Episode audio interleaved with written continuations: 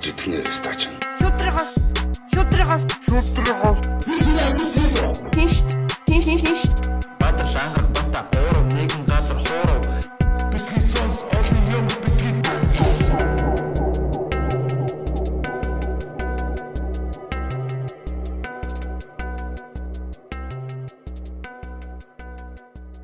Битгий сонс подкастыг үзэж байгаа үзэгчдээ Шамбалагийн төслийн одоо талбай. талбайгаас мэдчилж байна.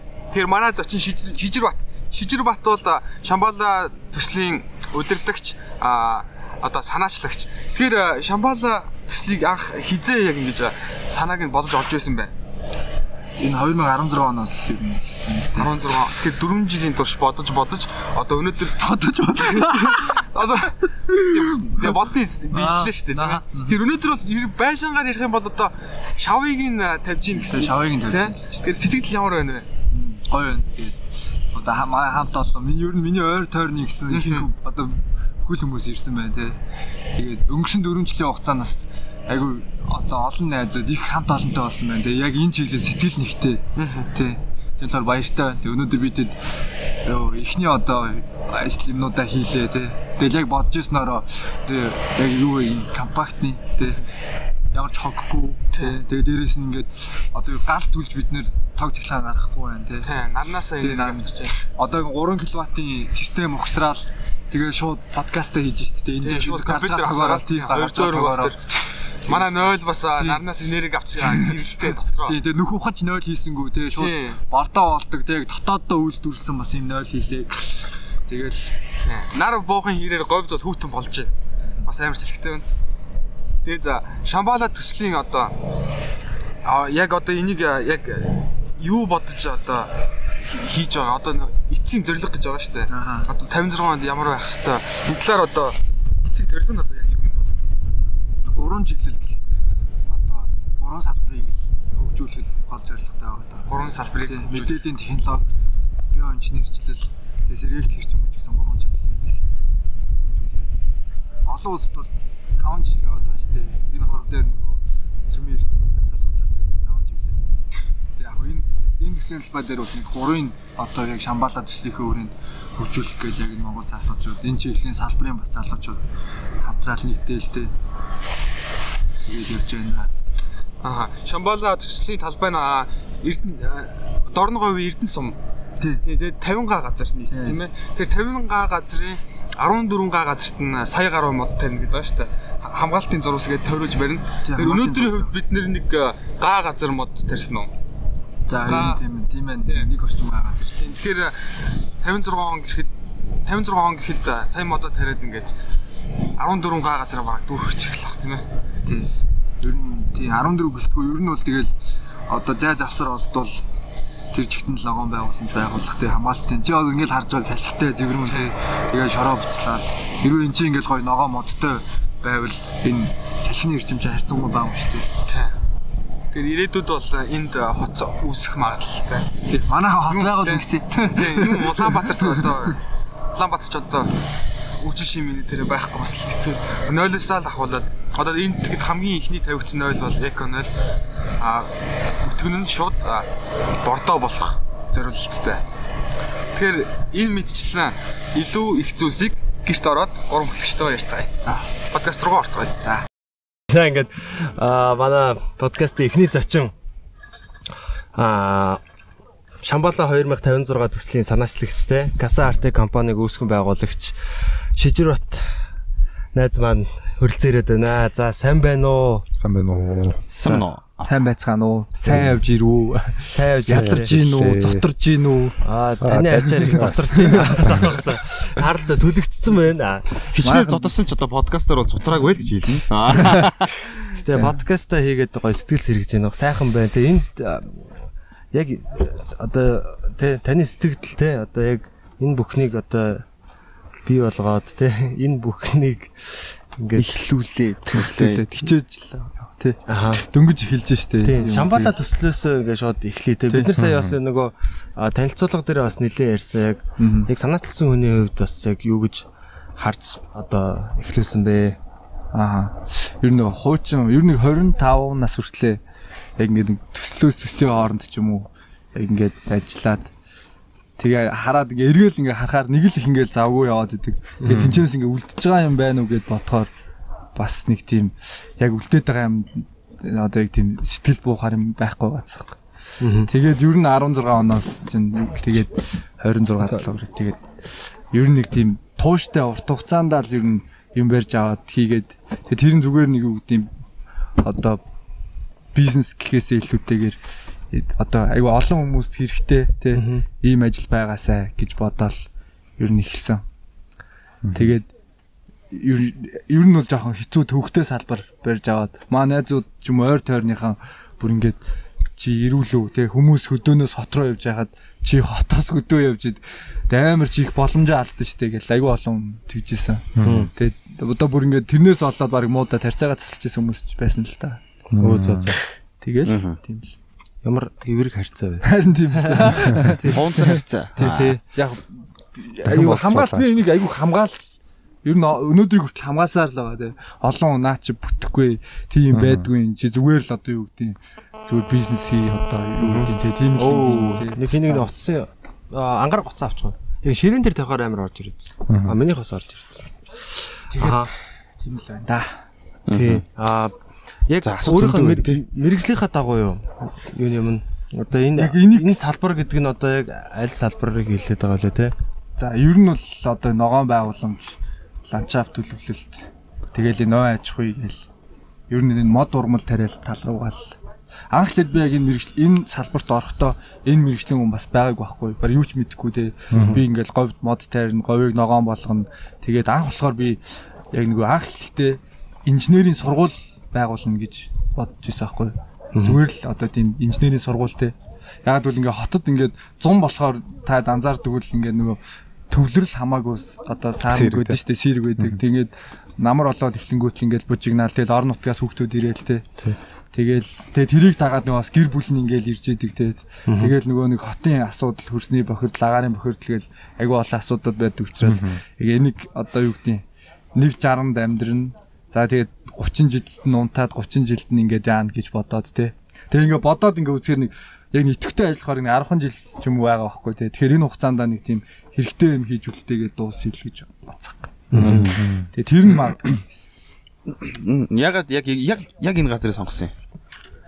Одоо За яа олон талаас одоо ингээл судлаад л ажиж штэ. Урт хугацаанд бодоод хэд хэдэн газруудаа нэлээ ер нь хаагур хаагур явж байгаад энэ газар сонгож байгаа. өмнө говийг бодож исэн, өвөр хангааг бас бодож исэн. Тэгээ анх ер нь орон говийг бодож исэн. Тэгээд яг айгу сонирхолтой бүс нутгал та. Тэгээд дээрэс нь ягаад ч нэг тийм заримдаа ингээд говьд ирсэн хүмүүс тэгдэг байхгүй маа найзууд найзууд ирчээд яг цөөн тохиолдолд ягаад ч би одоо чамтай хамт говь яваад нэг юм орхицсан юм шиг надад нэг тийм мэдрэмж одоо төрсөн гээд 2 3 хүнээс би нэг тийм сонсч байсан байхгүй. Тухайн үед бол амар юм архицсан юм. дотроо зутраал тий. Дотроо зутраал. Одоо юу гэдэг чинь ингээл аа хэцүү байна гээл одоо 7 8 7 сар март чинь бол ингээ хөрсөн дэргшиж болохгүй хүртэл халдсан шүү дээ. Тэгээд тийм амар халуун болно.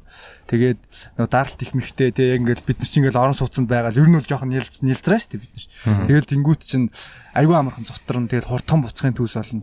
Тэгсэн мөртлөө нэг эргээд дараа нь ингээд бас нэг тий- тийм аянууд би бас сонсч ирсэн аахгүй. Тэгээд ягаад ч юм ингээд энэ ингээд газар нь ингээд бүтэхгүй байсан ингээд түрүү тааж ирж байсан шүү дээ. Бүтэхгүй байсан ч гэсэн ягаад ч юм ингээд нэг юм холбогцоор ингээд явсаар байгаа л. Тэгээл одоо тэгээ Шамбала гэдэг нэр бас өгөөл. Тэгээл ер нь урт хугацаанд тэгээд нэг юм тэгээд дээрэс нь юу хилтэй ойрхон байхгүй. Тэгэхээр яг яг нэг бизнес талаасаа бодвол бид нэр одоо юу гэдэг нь 100 айл гэдэг юм уу Мишель Экспо одоо юу гэдэг энэ одоо одоо барилгын байд юм одоо бусад юмнуудаас нэг дахин одоо шаашлаа хоёр дахин одоо хямд худалдаа авалт хийгээд бүтээн хангамж сайтай.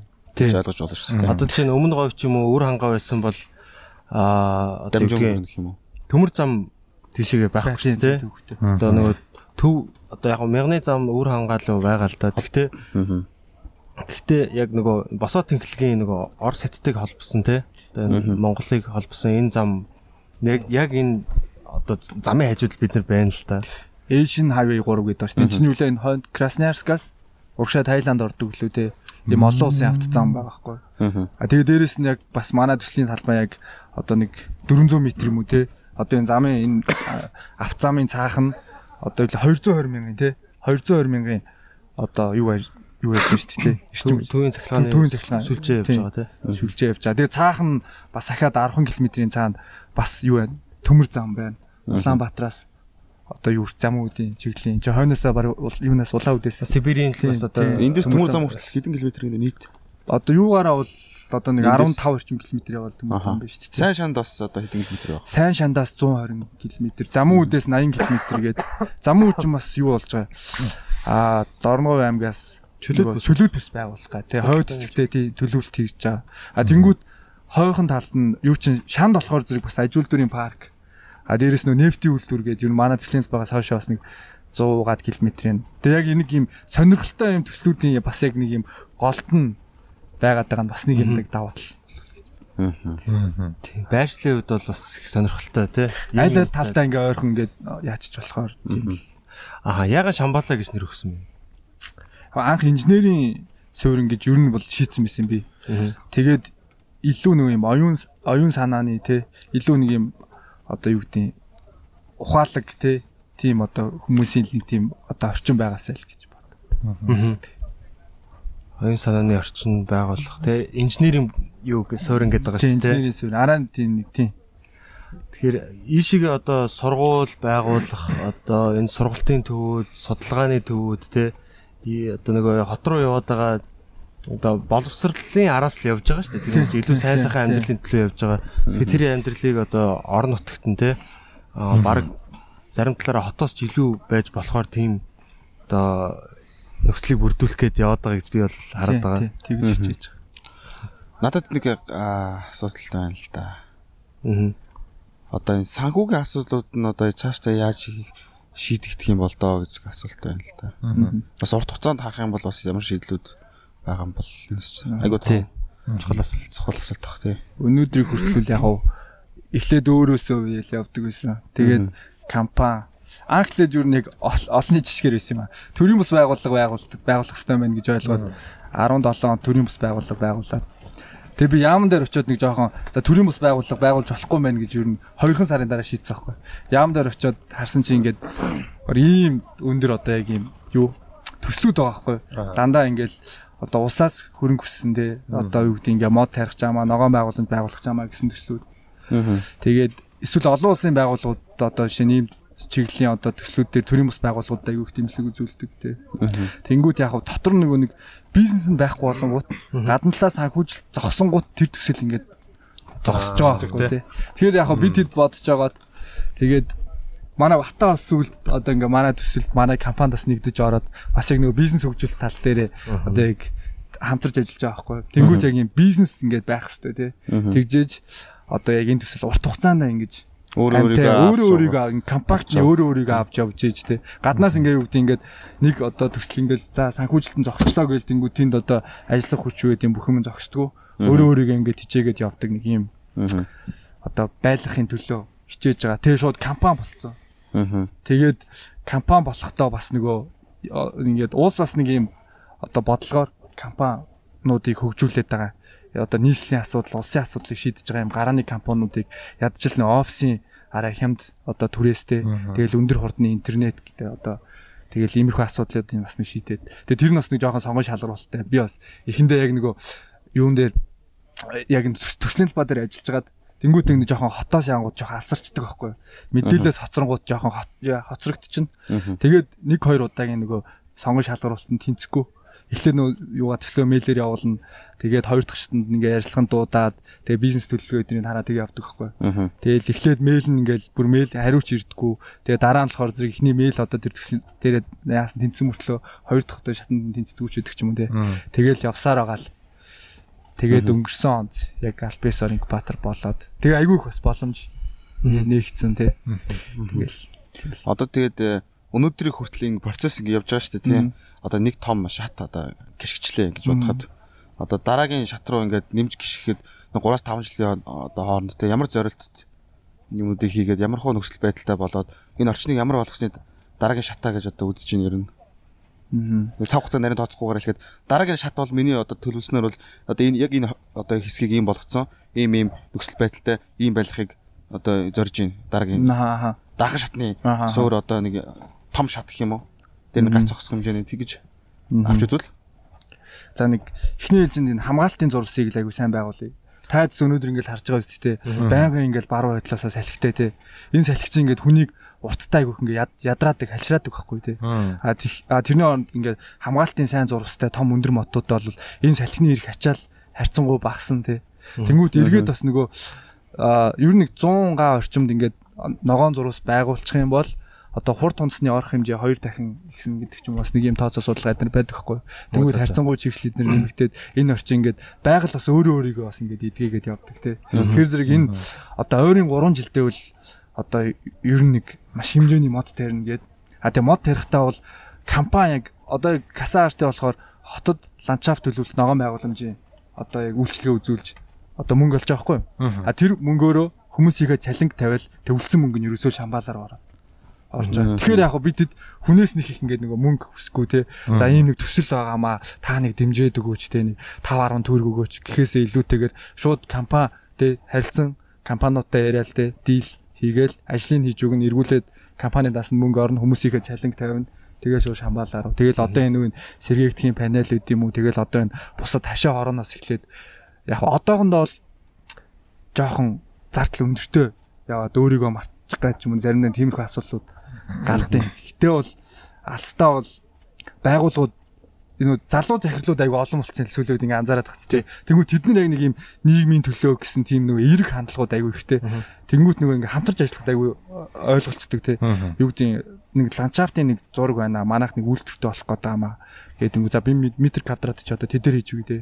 А тэгээд би тэр мөнгөө одоо ихэнх мөнгө ингээд говь руу явд юм аа. Би говьд нэг юм хийх гэдэг. Нөө таваа тэгвэл хамтарч ажиллалтай сонирхолтой юм одоо тэгсэн бас энэ одоо компаниудаас одоо энэ шамбалаа хэдэр дээр байдаг байхгүй ингээ хамтарч ажилласан тий. Тэнгүүч яг нэг ингээ харилцан бие биедээ ашигтай ингээд байгаад ангууд нийгэм дээр огтлцоод тэнгүүд нэг юм юу яваад. Хөг юм нэг юм аим яваад байгаа байхгүй тий. Ингээ а одоо юу гэдэг касаартай надад хэрэгтэй ч юм уу тий. Тэнгүүд нөгөө сэргээлийн компани бас ингээ хэрэгтэй. Тэгээ зүгээр нэг юм итгэл үнэмшил одоо юу гэдэг ингээ дөө найзаа гэд инкээс илүүтэйгээр цаана ингээ бас бизнес байгаа учраас ажлууд яваад. Харилцан тий яг ямар ямар чиглэлээр одоо хөгжүүлж байгаа талаар те аа хургаараа тоололттой ингээд. Тийм одоо шамбала төсөл төр одоо яг энэ энэ салбарын аа салбаруудыг одоо хөгжүүлнэ гэд гаргацсан байгаа шүү дээ. Тэгэхээр яг тэр тэднүсийг бас ингээд товчхон дурдаад явал юу юу байгаа бол мэдээллийн технологи, сэргээгдэх хэрчмүч, биомедикал. За тэгээд юу? Энэ энэ гурав дээр. А олон улсад бол Орсууд юм уу? Хятадууд те. Хойно Сколково гэдээ ярьж байгаа та те. 400 га газар дээр Орсууд ингээд байгалийнхаа хязгаарлагдмал нөөцийг дуусны дараа улс орных нь эдийн засгийг авч явах салбарууд дээр төрн бодлогоор одоо ингэж хөгжүүлэлт хийж байгаа хгүй. Энэ гурав дээр нэмэгдээд цөмийн эрчимүүд сансар судлал. Ингээд таван чиглэлд одоо улс орныхаа эдийн засгийг авч явах салбаруудыг хөгжүүлдэг. Тэгээ бид хэд бол яг хөө ингээд юу гэдэг сансар судлал цөмийн эрчимүүд гэхээр арай л одоо одоо ингээ агаарын байгаад байгаа шүү дээ тийм нөгөө хоёрыг нэмэл үрл агаарын ингээ боломжгүй юм шиг санагдаад. А тэгээ энэ гур байжгаад байж байгаа байж байгаа тохиолдолд бол хүмүл амьдраад л. Аа тэгжл бодоод. Эрчим хүч тий. Хоол хоол хүнс. ийм тий одоо тэр тэрийг нэг арай хөнгөвчлсөн тий одоо юу гэдэг мод тарилаа гэдэг нэг анх ч одоо би ч 17 онд бол хурц жото яриад үзээдлээ шүү дээ 14 хоногт 200 нөх өгч миний хүн зүнтэй аа Тэгсэн чинь сая одоо Green Drill-ийнхэн ногоо өрмгээд компани бид базарван гэдэг нөгөө Shark Tank-д орж ирсэн тийм биш нөмдөр. Тэгэхэд өдөрт над руу сая чин надаас 4 хоногийн өмнө ирсэн шүү дээ. Аа. Нэг ч модын нэг ухаагүйсэн чи. Тэгсэн чинь эхний ороо над над руу залгаж байгаа хгүй. Өө шижаах 400 нөхөчлаа гэл. Тэгэл вау. Хэрэв хүн байсан бол технологийн даваа тийм ямар олон хүн тэнцээ ажиллаж ямар олон хүний за цалин цалин одоо бүр мартъя те. Ямар олон хүн энэ ингээд салхи одоо юунд нүдүүлээл те шантраал ингээд ажиллах вэ хэдэн хүн өдөрт 400 нөх өгч чав 3 хүн 2 техникээр чинь. 3 хүн 2 техникээр 400 нөх 400 нөх өгч байгаа юм те тий тэгээд базарваа гэж залууч өөрөө 18 онд илүү те. Тэр нөгөө юу ухдаг одоо нүх ухдаг тийм юу шин одоо загвар зохион бүтээсэн гэж байгаа. Одоо тэр модын нэг ухдаг өөр. Тий. Тэгэхээр бас лаг мондөг юу залуу инженер залуу. Хүн яг гараар хүрцдэхээр бас зарим чадах модны нүх мэдтгүй хүмүүс айгу далийн мөрөөч юм уу готог байхгүй жижиг стандарт. Тэнгүү тэр чи айгу зөв юм л та. Тэгээд бас нөгөө би бас одоо а энэ одоо юу талаараа шижрэгийн одоо санаачилсан те энэ одоо шамбала төслийн талаар ингээд а зарим юун дээр стори морон дээр ингээд хийсэн чинь ингээд гадны ганц хоёр найзууд маань те юу говьд мод тарина гэд одоо бараг л те утгагүй биш үү гэсэн нэг тиймэрхүү бас юунод яажсэн л та. Тэрэндээ одоо шижирээ юу гэж хариулах вэ? За яг хоёр талтай л да. Нэг тал нь ингээд судлаачид говийн экосистемийг яг энэ хоёр нь үлдээх хэрэгтэй гэдэг ч юм уу те. Тийм одоо хандлагатай судлаачид байна. Аа нөгөө талдаа бол а энийг хөгжүүлэх ёстой тий энийг сайжруулах ёстой гэсэн судлаачид байна. А гэхдээ сайжруулахтай юу гэдэг нэг бас технологи байгаа байхгүй юу? Одоо энэ ч шилмүст мод юм уу тий нарс гацуур. Одоо юу гэдэг шинс ч юм уу тий хангаа газар одоо сэлэнгэд одоо ургаж байгаа. Одоо туржийн нарсанд байгаа нарсыг ч юм уу энэ ч авчираад тариул төвхтэй байхгүй тий. Ёстой тэр үл утгагүй. А харин яг энэ бүс нутагт нь тохирж байгаа тэр модлог ургамлыг тий одоо тариул нэгт тэр чинь бас нэг юм амьд организм шүү дээ тий амьтай зүйл тий өсч ургаж байгаа юм чинь тий тэрийг одоо нэг газараас нөгөө давцраал ингээд унаг нь одоо хүлжүүл. Эн чинь бас асуудал байхгүй тий. Тэгэхээр зэрэг яг тэр нутагтын яг тэр ургадаг тэр модлог урамлын тарих хэрэгтэй. Нэгт. А хоёр талахаар зэрэг арчилгаа услахааны хувьд их айгуу тийм нарийн технологи барьж хийх хэрэгтэй. Тий одоо юу гэдэг энэ энэ одоо яг ялчгүй цөлжлтийн асуудал яг хөндөгдөн л дөө те. Манай Монголын газар нутгийн хэдэн үн одоо юм ямар хэмжээний цөлжилттэй байгаа нь те. Судалгаанууд бол гарцсан байж байгаа шүү дээ те. Одоо яамны сайтн дээр те. Тэгэхээр тэр тэр талаар бас яг мэдээлэл өгвөл те. Бид нар яагаад цөлжилтийн эсрэг юм хийх ёстой юм бэ гэдэг хариу нь гараад ирэх байх л та. EIC гээд одоо Монгол улсын одоо газрын одоо дата ер нь Монгол улсын дата мэдээллийн сан та тэрөө сонирхоод ороод үзвэл те EIC CGM гэдэг сайт байгаа. Тэрэн дээр цөлжилтийн мэдээллийн сан гэж байгаа. За тэн дээр байгаа за нэг ер нь бол нэг датанууд ингээд судлаачид цуглуулад тэгээд геологийн хүрээлэн шинжилгээ ухааны академи мандах доктор эднэр гэдэг бас манад мундаг мундаг судлаач нар байна. 76.8 одоогийн байдлаар. Юу вэ? 3 4-ний 3 цөлжилттэй хөрсний дороотлолт өртсөн. Дороотлол 76.8. А тэгээ Хавланбек гэдээ бас нэг доктор байгаа байхгүй юу? Бас яг өмнө говьт бас төслүүд эднэр хийгээд тэр даш гээд мандах энэ хэдийн бас нэг би Хавланбек докторын бас нэг геолог Монгол орны геологийн асуудлуудыг ном уншижсэн чинь 90 80 он гэхэд хэрвээ яг энэ процесс яг энэ хэвээрээ үргэлжлвэл Монгол орны газар нутгийн 92.3% нь бол яг ийм цөлжинэ гэж байгаа. Одоо яг энэ гадаа байгаа энэ хөрс одоо ингэ шуураад байна шүү дээ тий. 80 он гэхэд Улаанбаатар одоо юу гэдэг ингэ нэлэнхэд юм болно. Би бас яг сайн юу лээ хинтийн нуруу хөвсгөлийн юу хичээлээ нэг жохон газар ингээл үлдээл бусд нь бол ингээд асуудал эвгүй болно гэж байгаа байхгүй. Тэгээ ер нь бол жилээс жилд төвхтэй болоо л байгаа. Сая таад нөгөө наашаа чойрлоо ингээл орж ирэл харсан шүү дээ. Хоёр талаар ямар байна те. Айгүй нөгөө малын хөлөөрч үт юм уу ингээл айгүй хурд ингээл туйран босоод хөрснө айгүй сул болцсон те. Тэгэхээр зэрэг залуу хүнийхээ хувьд би бас яг нөгөө түрүү ангараг надаас асууж ирсэн шүү дээ. Чи яагаад энэ газрыг сонгосон юм бэ гэдэг те. Залуу байгаа дээрээ хамгийн төвхтэй бас ингэж бүс нутагт нь бас хийж үзье гэсэн бас нэг тийм юу байсан. Энийг амбиц хөө. Тийм тийм нэг хүсэл гэх юм уу те. Би одоо чинь одоо төвч хүрээд ч юм уу те 50 хүрээд одоо юу гэдэг ингээд мэдээж л ингээл бид нэр хөшөрж байгаа юм чинь ачаал даах улмал төвхтэй болно шүү дээ. Тэгэхээр зэрэг илүү ингээд нэг араа гайгүй залуу байгаа дээр бас төвхтэй юмд нь орж хүч үзэж үзье. Одоо энэ 70 заадууд дээр ингээд юу яд штэ. Хил ингээд давхаас өмнө наан нь болохоор ингээд одоо газар ингээл цөл штэ бас ингээл тэ хэцүү штэ. Тэгээ хил дөнгөж давангууд хятадууд адилхан цөл штэ. Тэгээ битүү мод тарьсан тэр амар амар ингээл өндөр том том моднуудаа битүү тарьсан. Аль хэдийн ургуулсан тэр бүр ингээ мангар том том моднууд болчихсон. Бага харангуут Өөр Монгол те. Тийм ингээд хил давал ирээн дээр л битүү моднууд тарьж мэрцэн том том моднуудыг ингээд харан гудамж дагч махсан ингээд модтой гудам модмор явж маун гутч л. Мод ургуулж болоо. Миний миний шар хөдлөө. Эдгээр ингээд бүр зүгээр ургуулчлаа шүү дээ. Юу яага ингээд ургуулчваа. Бид нар ингээд шүү дээ. Ургуулж болохгүй юм шиг л бодоод идэх нь ямар очтой юм болоо л гэж бодож байна. Тэгээ тэр зүйлийг яг энд одоо хийх гээл ирсэн байна л да тий бид нар. Хил давангуут л чи анзаардаг уур амьсгал нь шал өөрчлөлтөг тий. Хамаагүй зөвлөр ногоон байгууламж дагаад тийм байх. Тэгэхэд нэг ерөөсөө нэг 2 3 км-ийн лаан цаана байгаа шүү дээ. Тэгвэл нэг тийм өөрчлөлт. Алхмын нэг алхмын цаана гэсэн үг. Би энэ ялгааг бас нөгөө Америк Мексикийн хил дээр яг харж байгаа байхгүй. Сантьяго хотод байжгаад урагшаага Мексик руу юу Тихуана тэгээд урагшаа Розарито гэдэг аа яг одоо энэ номхон далайн энэ эрэг дагуу гэдэг урагшаа.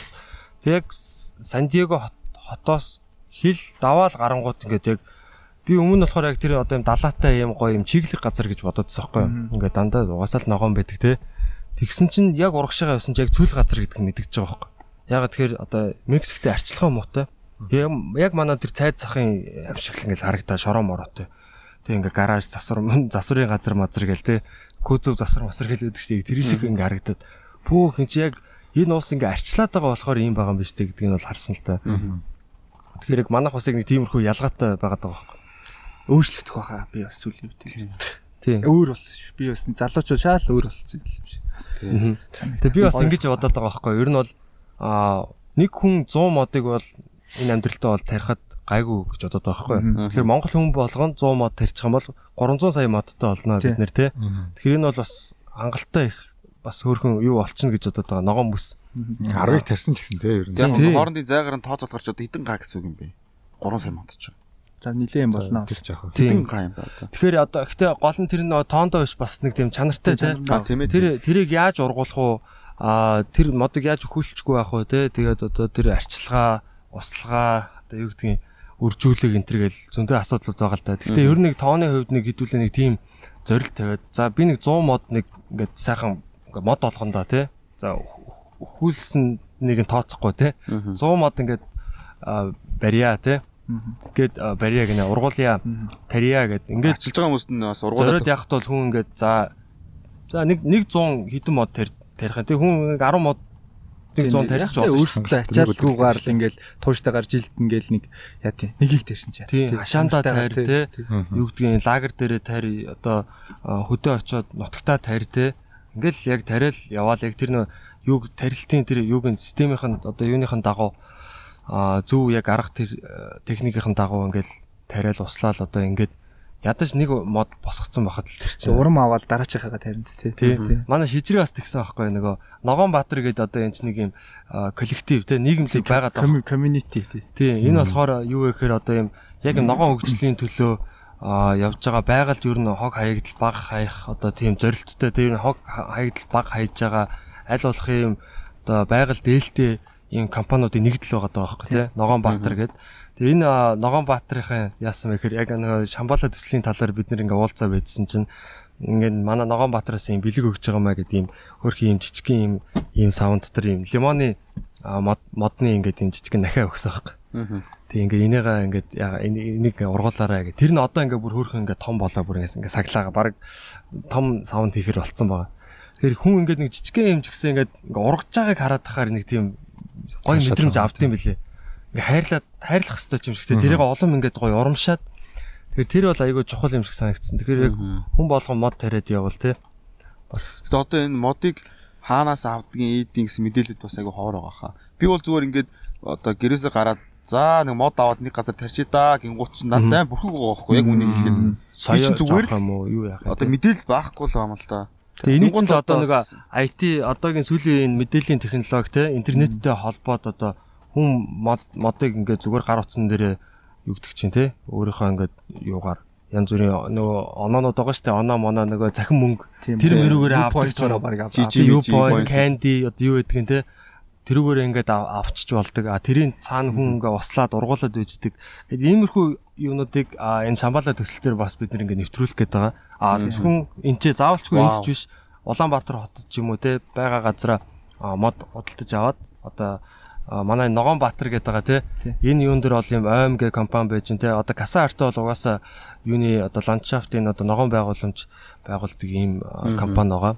Тэгээ энэ энэс бол ингээ шууд мод аваад аа шууд ургуулж болно. Тэгж нэр бас хөгжүүлж Мэдээлэл бас мэдээллийн дутмаг байдал ер нь айгүй том хөшөөр болох болчихлоо юм тий. Касаард ч нэг хөөрхөн тэр нөө юутай. Хотод бас нэг хөөрхөн хийдэг бас юутай байхгүй. Ажилтай. Тэгээ Ногоон Баатар гээд. Доктортой хөгжлийн зорилтууд гээл яриад байгаа шүү дээ манайхаа. SDG SDG гээл тэгэл 17 зорилт гээл ярьдаг мөртлөө яг ингээд дотор нь яг ингээд жоохон харахаар одоо зорилт болгоны цаана нэг индикаторууд байгаа байхгүй тий баг ингээд зүйл залтаараа ийм юм байна гэд яг тэр нь бас хараахан ингээд сууж яг баг багаар суужлах шиг байна л да. Яг юу юм Тий, гэдэг яг юу юм тодорхой ярьдаг тий. байх тий. Тэгэхээр яг энэ ойлгодгүй ч юм. SDG-ийн хүрээнд тэр нөгөө Касартагийн хотод хийдэг төсөл Ногоонбаатар байхгүй. Тэгээ орон нутагт хийдэг төсөл Шамбала. А Ногоонбаатар бол яг хав 19 оноос эхлээд 2 жилдээ нэг удаа энэ доктортой хөгжлийн зорилтуудын хүрээнд одоо Монгол улс яг хаана явж байгаа юм бэ? Тэ эргээд бид нэр энд одоо юм одоо нэм одоо сайжруулалт хийхэд тэ ингээ алхам хийхэд юу юу биднэрт хэрэгтэй байгаа юм бэ гэд. Тэгээд би бидээ ингээ нөө дэмжиж явдаг тийм байгууллагуудын нэг л байхгүй. Эко одоо юм тэр дотор яг заавал одоо сэргийгт хэрчм үуч байна. За тэгэл юу гэдэг а ногоон байгууламж тэ одоо хүлэмжийн аж ахуй одоо иймэрхүү бизнесүүд одоо ажлууд байна. А нөгөө талд нь бас яг энэ чиглэлд одоо а бүтээгдэхүүн үйлчлэгээ нэвтрүүлж байгаа юм компаниуд эднэр байгаа. Одоо ч манайх юу лээ 20 хоёулаа болсон шүү. 22 байгууллага тий. Хоёр төрлийн бас байгууллага 20 компанитай. Тий одоо тэгээд 21 оны 6 сарын 11-нд одоо Ногоон Баатрин одоо юу арга хэмжээ болно. Тэгээ бид нэг юм ресторан ч юм уу нэг юм эвент хоолыг төрүүлж аваад битүү юм хүлэмжийг ногоон болгоод хог хаягдлын ангилаад те ямар ч юм хаягдалгүй. Тэгээд бид нар ингээд өнгөрсөн 2 жилийн хугацаанд яг юу хийж чадсан бэ? Ахаад бид нар дараагийн 2 жилийн хугацаанд юу хийж чадах вэ гэдэг хүлээ авалт болдог байхгүй. Тэгээ энэ жил бас нэр Ногоонбаатар Батас хоослоо нөгөө бид хэд play time-ыг нөгөө go green go play time гэсэн концепттэй ингээ болгоод тэгээ бид хэд энэ жил одоо уул нь хэрвээ өвчин байгаагүй бол Азийн хамгийн шилдэг одоо юм ногоон хөгжмийн наадам болгохоор ажиллаж байлаа. Тийм. Тэгээд бас нэг сюрприз нь гэвэл юу яаж ч те. Энэ жилийн Playtime-ийн панел хилцүүлэг те. Шамбаалагын төслийн талбай дээрээс.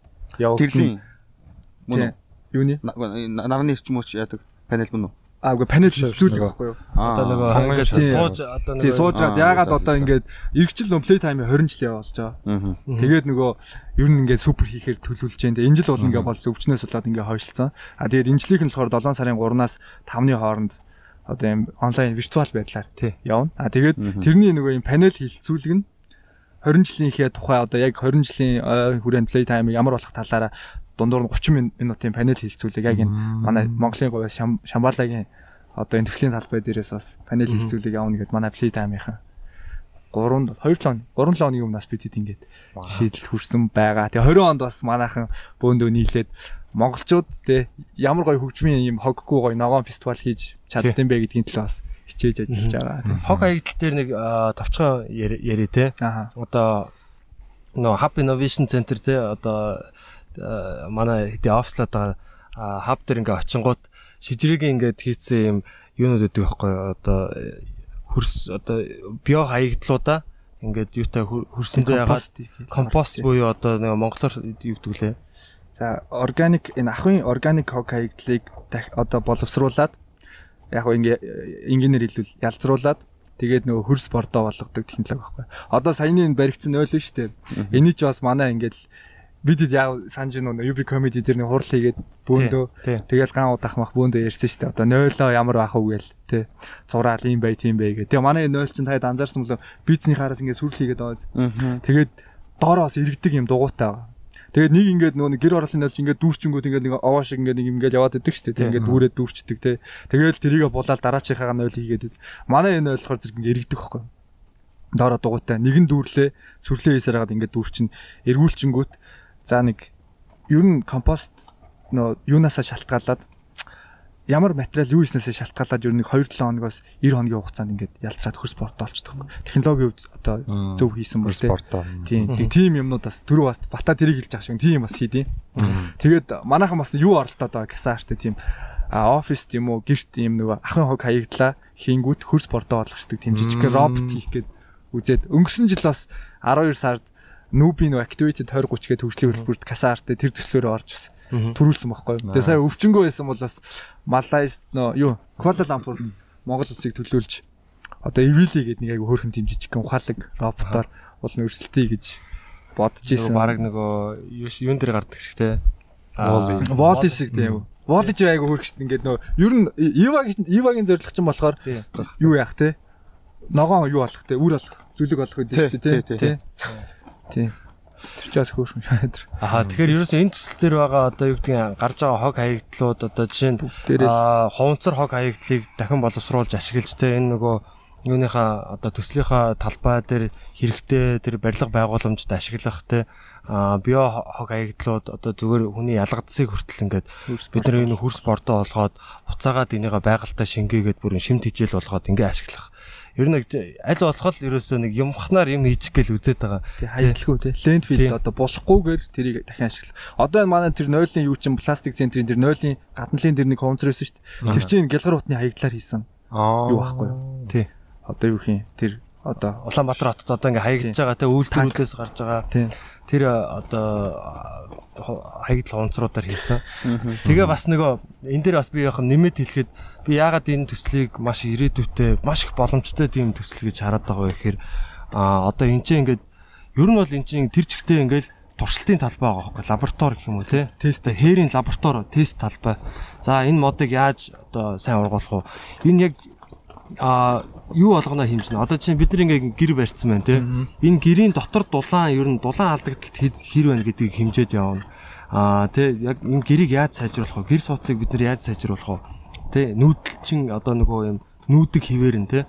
А нүүд суудаг хിവэр нь. А за тэгээд юу юм одоо хүнс ногоо ургуулж байгаа бол тэр хүнсний тэр ургуулах ургуулах тэр одоо үйл явц тэр технологийн тийм дэвшлэлтүүдийг нэмээд одоо бэлэн байгаа технологийн дэвшлүүдийг оролцуулаад яаж тэрийг сайжруулж болох вэ?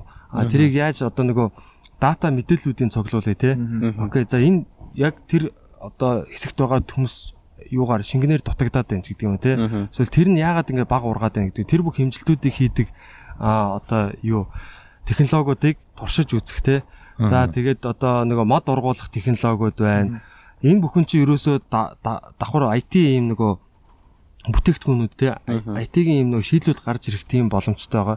Тэгэхээр эндээс одоо ирээдүйн энэ талбайгаас а, одоо ингээд суурин яг энэ кампус судалгааны ингээд юм төвүүд инкубатор дотор одоо ингээд бодож байгаа компаниуд ингээд бий болоод ирээдүйд дэлхийд бид нар Монголын технологи гэдэг одоо зарах те энийгээ дэлхийд дахинд нэвтрүүлэх тийм боломжтой болж магадгүй байгаа даа. Тэгэхээр энэ бол айгүй тийм IT те одоо тал талын Төрөний ярьжсэн тэр гурван салбар л эвтэйхэн хөгжчих юм бол бид нар 85 км-ийн цаанал одоо одоо юу бүр цаашлаа creative industry хийгээд шууд хил гаргаал одоо тэ нэмэн үртэг шингээгээ зарах одоо борлуулах боломж байна. Хоёр тос нэг айгүй яг бодиттой боломж байгаа айгүй л манайхан ингээ Улаанбаатар хотод үйлдвэрлэгчид одоо ингээл одоо бүтээгдэхүүнээ үйлдвэрлэж байгаа шүү дээ тий. Тэнгүү сав баглаа бодлоо бол хөвчлэн урдаас авдаг тий.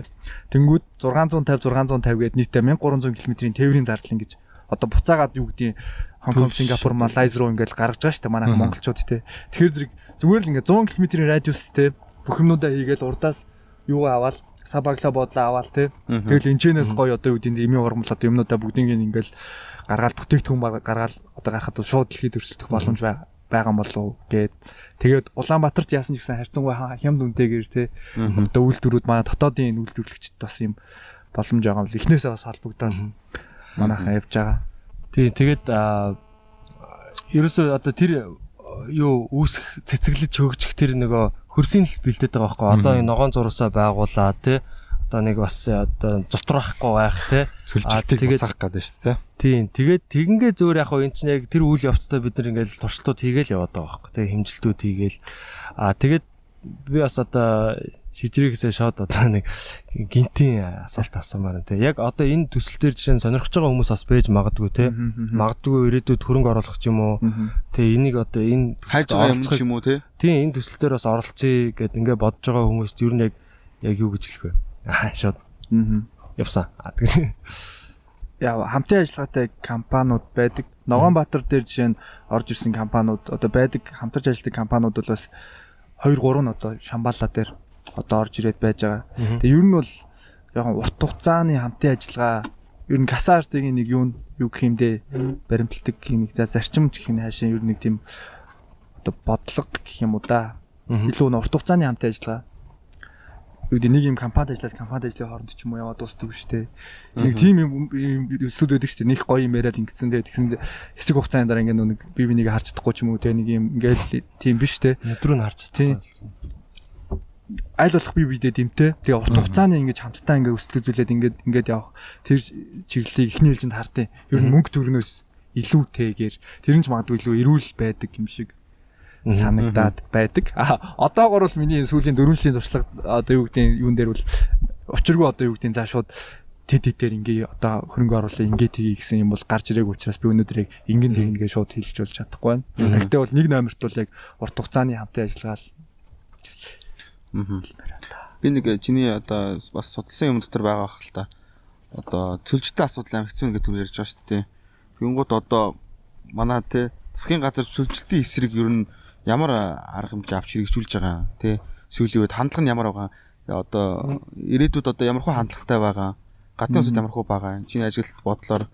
Энэ цөлжилттэй бол одоо улс орн ямар хөө байдлаар харьцаж байгаа эдийн засгтай шууд холбогдоо. одоо одоо энэ компани бол одоо цөлжилтийн эсрэг бол ямар нэг алхам хийж ийн гэж би ойлгоод байгаа байхгүй юу? Тэгэхээр одоо засгийн газар ямар арга хэмжээ авч хэрэгжүүлж байгаа? Чааштай яхаар аваа Энэ давуу тал байгаа улс яг илүү нэг хууль эрх зүйрэнд илүү бодлогоор л одоо дэмжих байх та түүнээс юу гэдэг ингээд одоо ийм төсөл байна ийм одоо мөнгө өгөөд ингэн ихээсээ илүүтэйгээр яг сүүлийн үед анзаараад тахад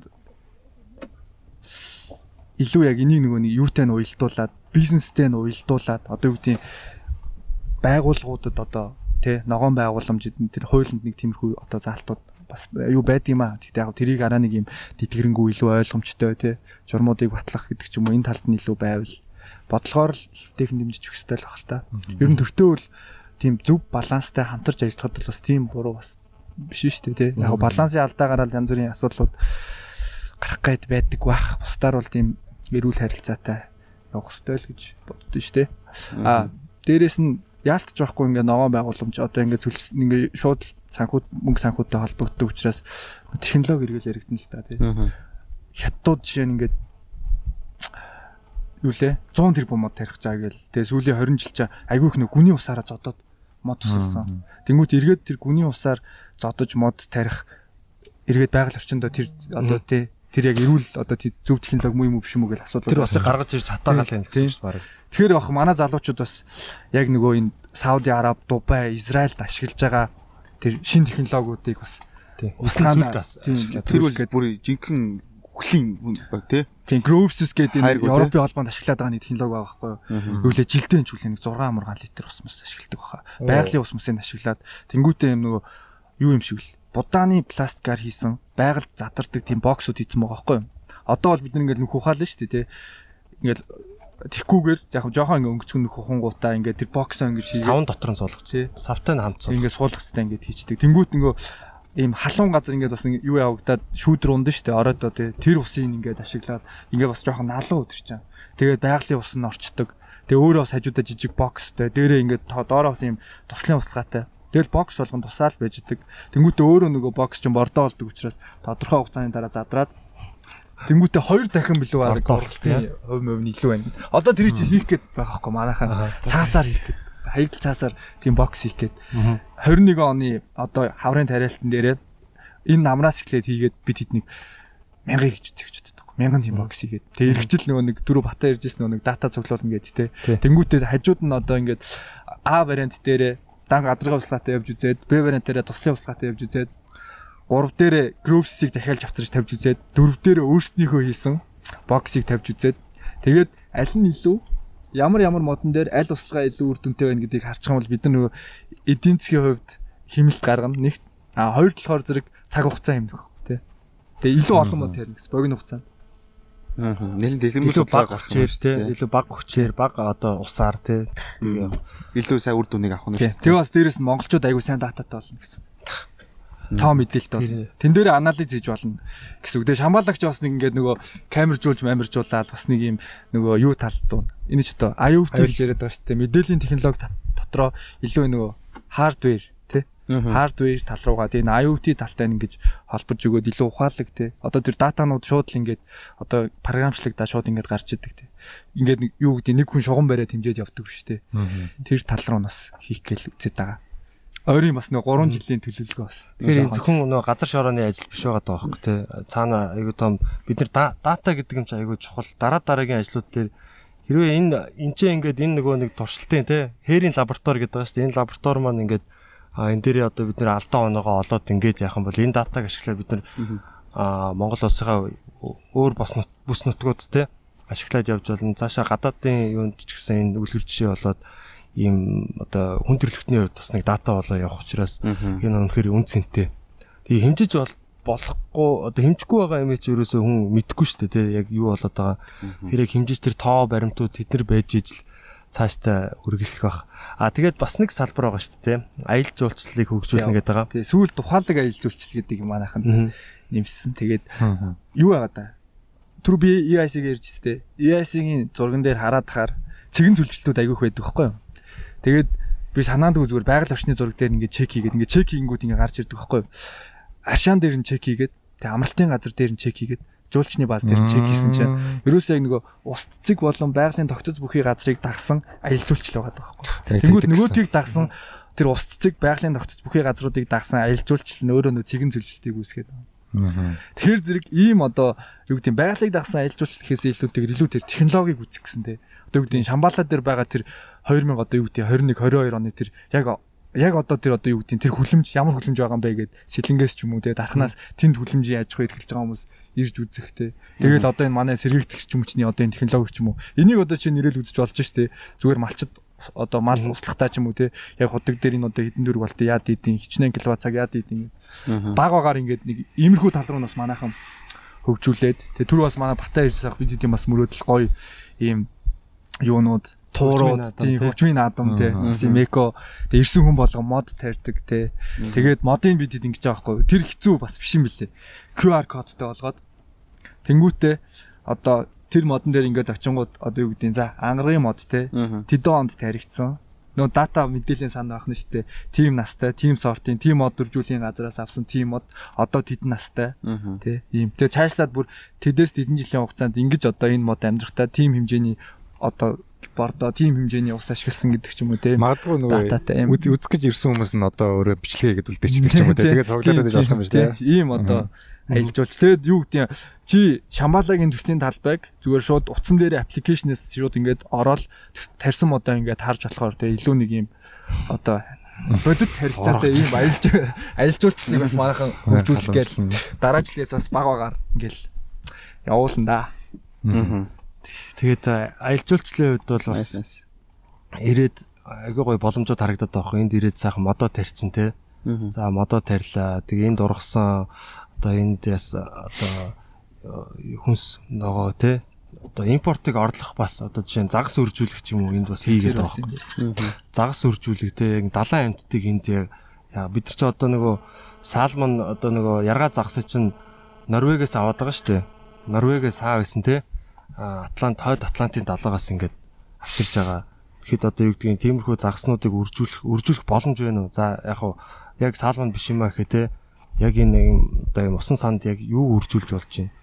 Аа тэгээд бас бүр цаашлаад янз бүрийн одоо нөгөө юу муунд ашигладаг, мисцасалт ашигладаг энэ төр гэл юм уу одоо далайн шүр корал шүү дээ корал үржүүлэгч гэдэг юм уу иймэрхүү бас далайн гаралтай юмнуудыг бас үржүүлэх боломж байгаа юм билээ ягаад тэгэхээр говьч нь эртээр үед бас далайн байсан гэдэг байгаа байхгүй далайн далайн ёроол байсан гэдэг говийн одоо энэ доор байгаа гүний ус нь бас их одоо далайн устай ер нь бол ойролцоо. Ер нь бол тийм хужиртай маягийн байдаг шүү дээ тийм агуулмж өндөртэй тийм. Тэгэхээр одоо далайд яадаг тэр загасуудыг яг энэ гүний усаар ингээд тэр бас юу нэг тэнцлийн те бодисын тэнцлийг бас бүрдүүлэх хэрэгтэй байх л та.